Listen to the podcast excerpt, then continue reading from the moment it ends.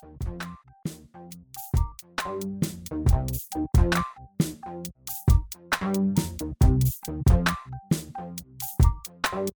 の番組名は？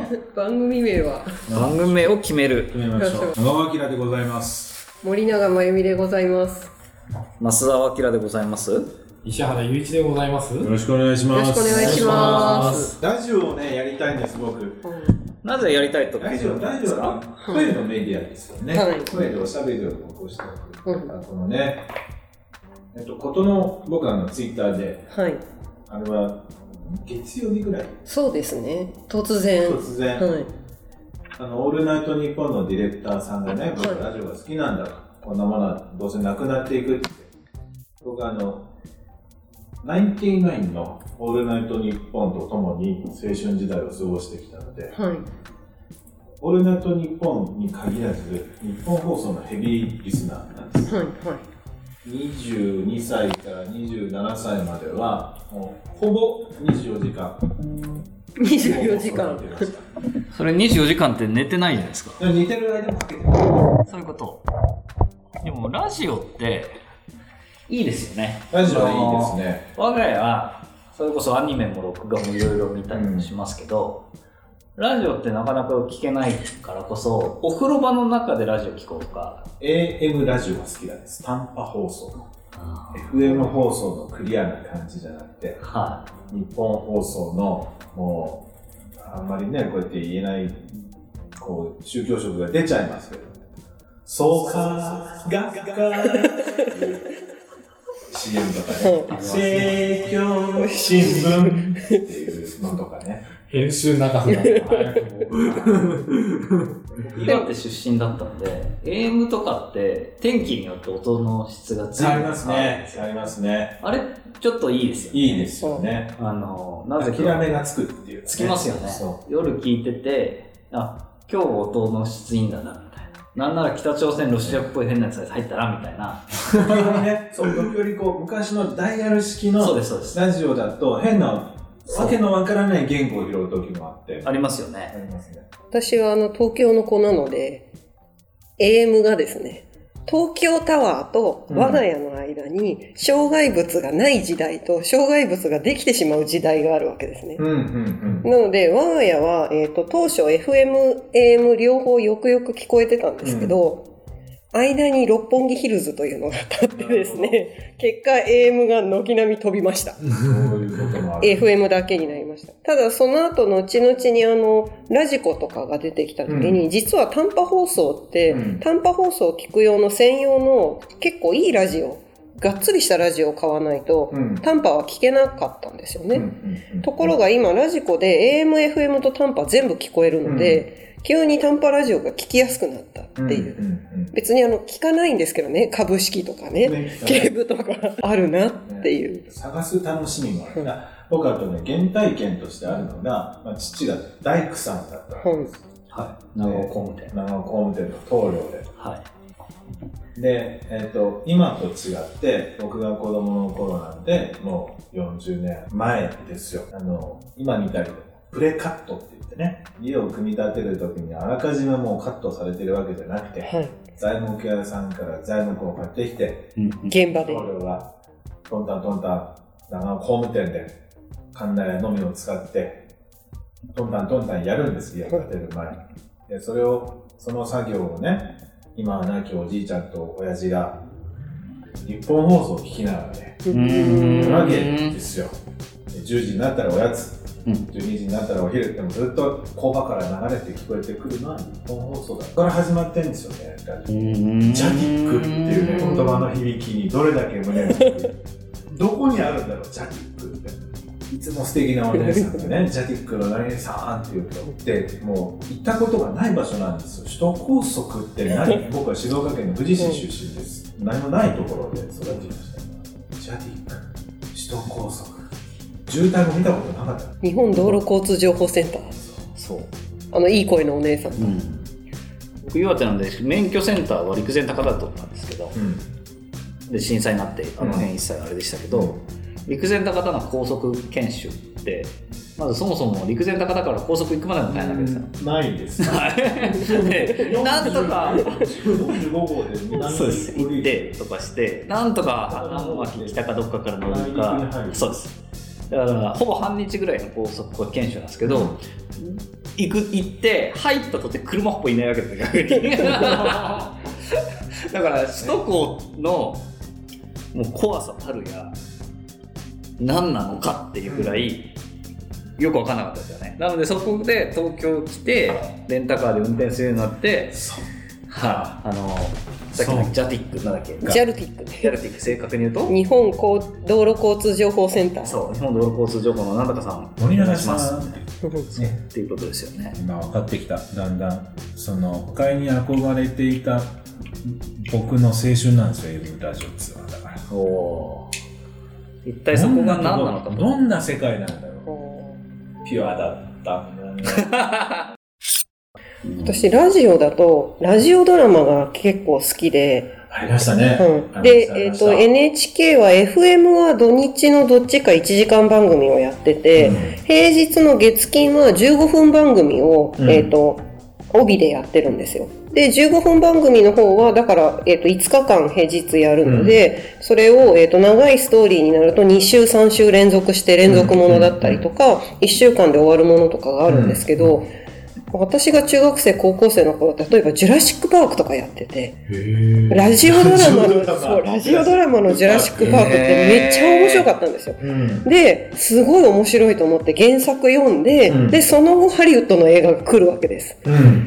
まるで面白くなくてですね、ラジオの方がすごい恐怖感というか、うん。音のがうん。面白かったりとか、で、その頃はまさに売れる前のうん。筧敏夫さん、役者の、うん。がラジオドラマで結構声優をやられてたりとか、だから今そのラジオドラマで声声の何々役はとかっていうのの役者さんが結構今4 5 0代のいい感じの役で出てて、うん。ラジオドラマのあの人はこんな顔をしてたのかみたいなのはあります。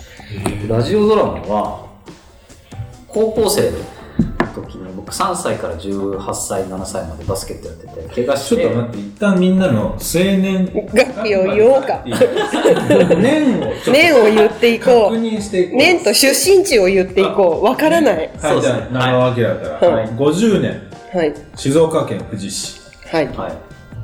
西原さんは55年9月25日、神奈川県大和市ですね。今。森永は、えっ、と、昭和で言ってますよね。今昭和ですね。西暦ではないですね。51年東京都渋谷区です。増沢は59年の岩手県盛岡市です。つまり、年齢順で言うと、1番、2二番番、3番、4番ですね。50年、51ね年、うん、55年、59年ですね。44ですね、ここ。75、76、70、80。80。もしかして全員、あれだ、オリンピックあった人。あ、この3人オリンピックあった年じゃないですか。私、モントリオール。俺ない。ロス、ロス。ロスの前、なんだっけ。もうそこなんか中止になってる。中止になったやつだ。やばいやつだ。あで僕はやっててあのこうバスケットやってたんですけど、うん高校の時にバスケットちょっと怪我して、うん休みがちになってる時にその放送部的なのが、うん。委員会的なのがあってそれで NHK ラジオコンクールとか NHK ドラマコンクールみたいなのがあってね。はい、それでアナウンサーやったりとかやるんですけどラジオドラマ部門とかラジオドキュメント部門とかテレビドラマ部門みたいなやつでラジオドラマ部門で出したりとか作るの面白いかったですねラジオドラマなんかでもすごい先輩たちにまず映像を作る前にお前ラジオドラマまず作れよみたいな。もうラジオドラマの方がなんか作りが映像ないから集中しなくていいけどこう音で何入れるかとかセリフ回しどうするとか SE どうするとかでもその NHK のラジオドラマは私が中学生ぐらいの時なのでだから1990年代1990年代の時点でドルビーサラウンド録音とかあのいわゆる人骨の耳の中にマイクを入れた状態で人間が聞いてるような音を再現するものを無駄に無駄にとか言っちゃいけないですけど NHK の技術を 集中して駆使してラジオドラマにめちゃめちゃ投入してるんですよ。なので技術用語をバンバン聞いててで最近ようやくドルビーとかそのあのヘッド型のママイクの話とか、急にあの立体音響の話が出てきたんで言うようになったじゃないですか。いやそれ2、30年前から聞いてたけどね、みたいな。いやーあれ結構いい環境で NHK 録音してたなみたいなのを今になって知るっていう、ありましたね。変な人なんですね。この方は本が書いて同じだから、同じ時代で生きてるから。うん。2、30年前っていうと、10歳から20歳の間に、その音響のことを、間違いないですね。僕、そうですよね。ラジオは、東京への憧れ含めて、ちょっとこう、エッチなこと含めて、ラジオのワクワク感な、コンテンツがに面白くて聞いてるとこうん。多かったですよね。うん、よかったですね。単純に、僕は、おあの、ナイナイの、そう。オールナイトニッポンの、えーまあ、いろんなコーナーがね、うん。たくさん、数あるたくさんのコーナーが出ては消え、出ては消え、したんですけどね。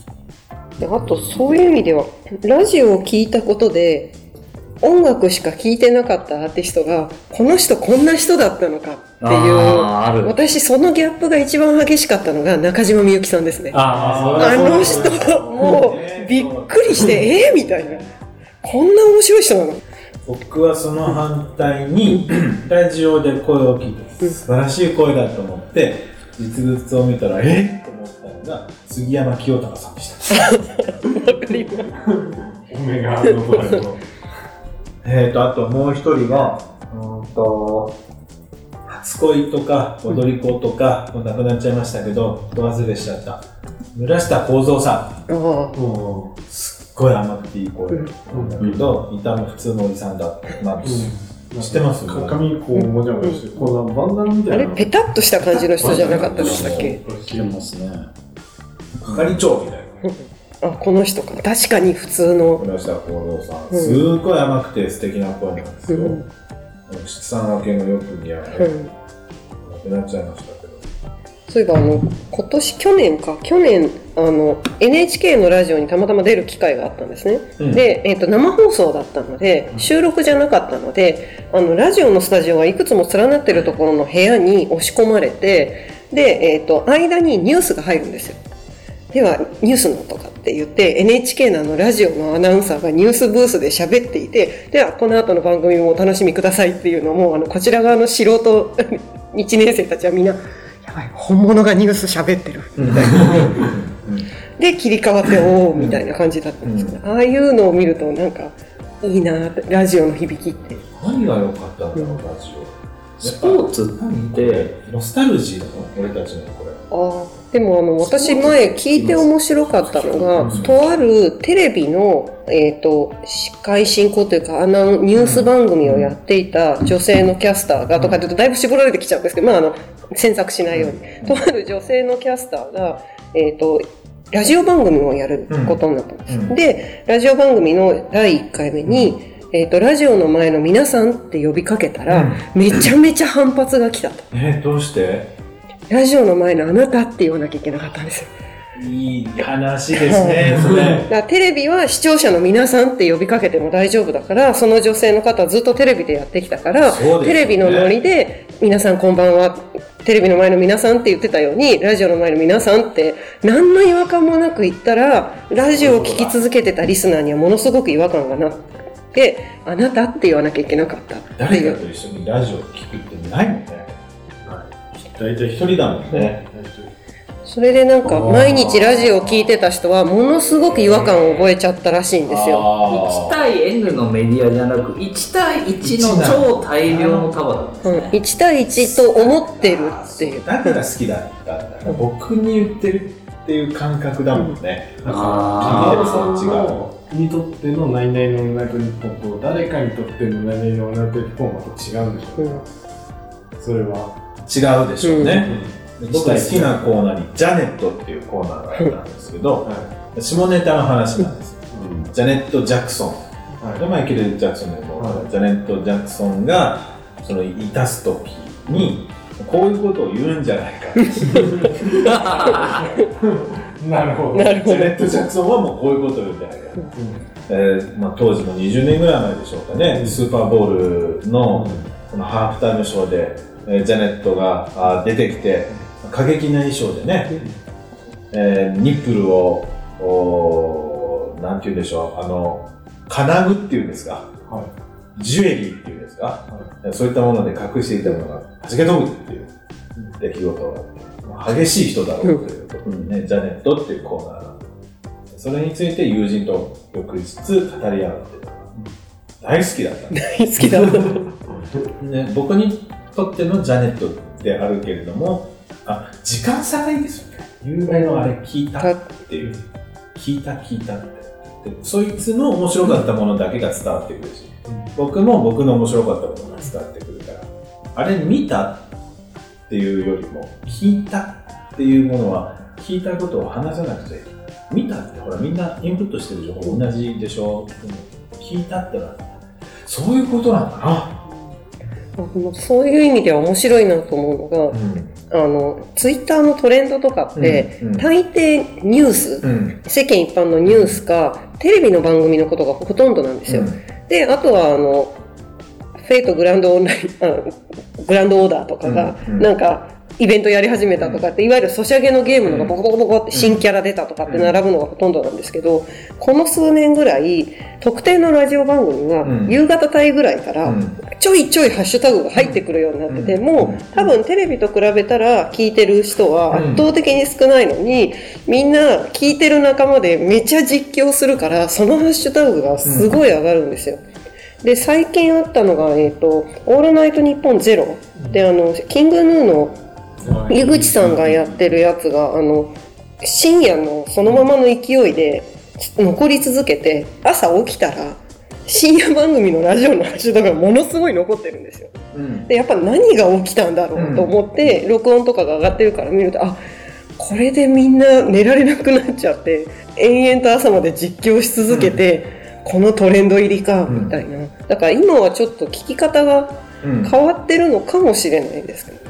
井口の場合はさ、なんかカラオケ、うダムとあの連携で、あのデュエットの歌がアップされて出るからさらにトレンドが続くっていう。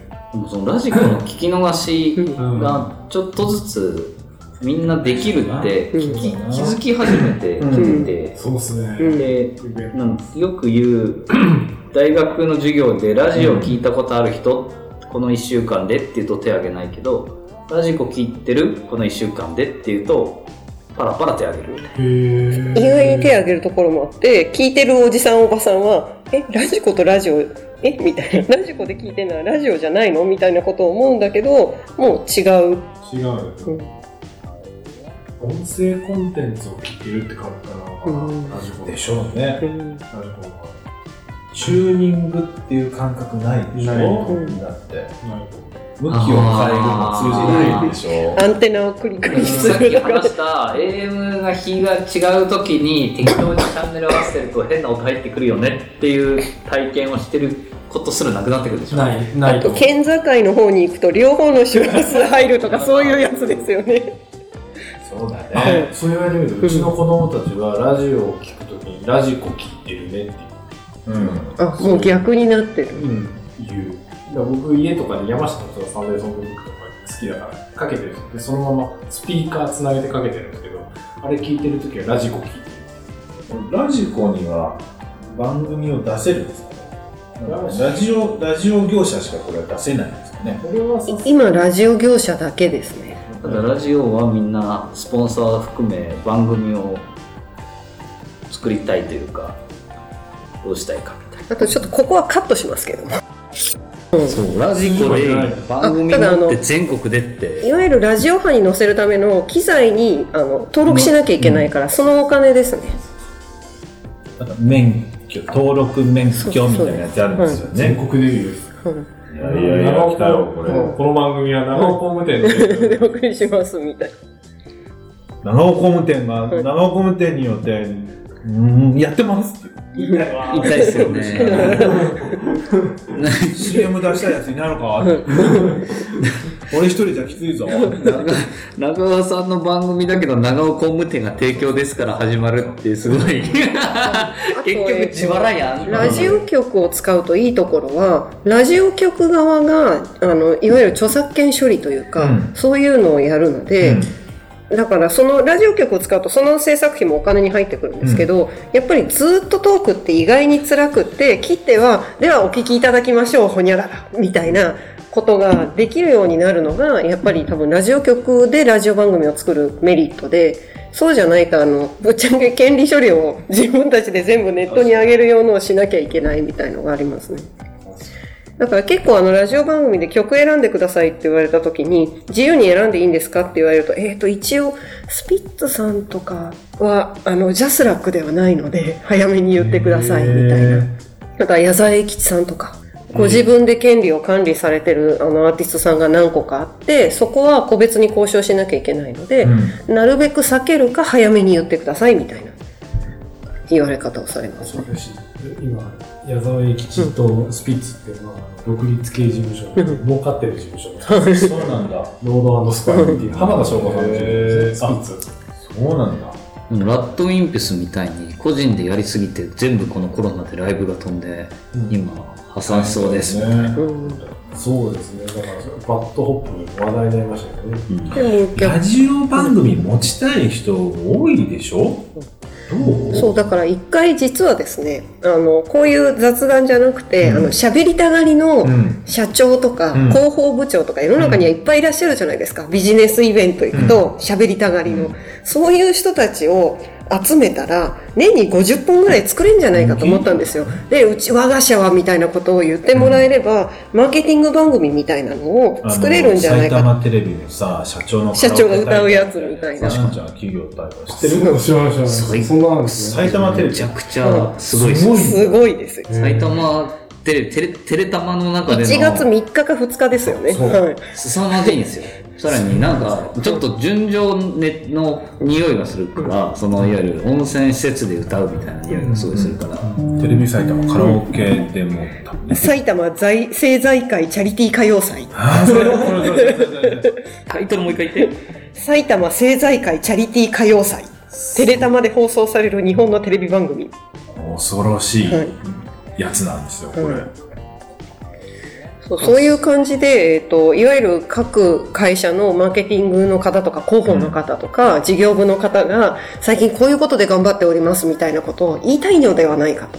そしたら毎週毎週ラジオできんじゃないかなと思ったんですけど意外にですねスポンサーがやっぱり制作費を出し続けられる金がないとあれで結局企画倒れ状態になり、うん金が続かないというものになって終わってるみたいのがあるんですよ。でも一方で、アメリカで今バカ売れしてるポッドキャスト、あポッドキャストで荒稼ぎしてるのが、うんあの、サンフランシスコのいわゆるシリコンバレーの社長さんがうんやってるポッドキャストで、毎週知り合い呼ぶだけなんですよ。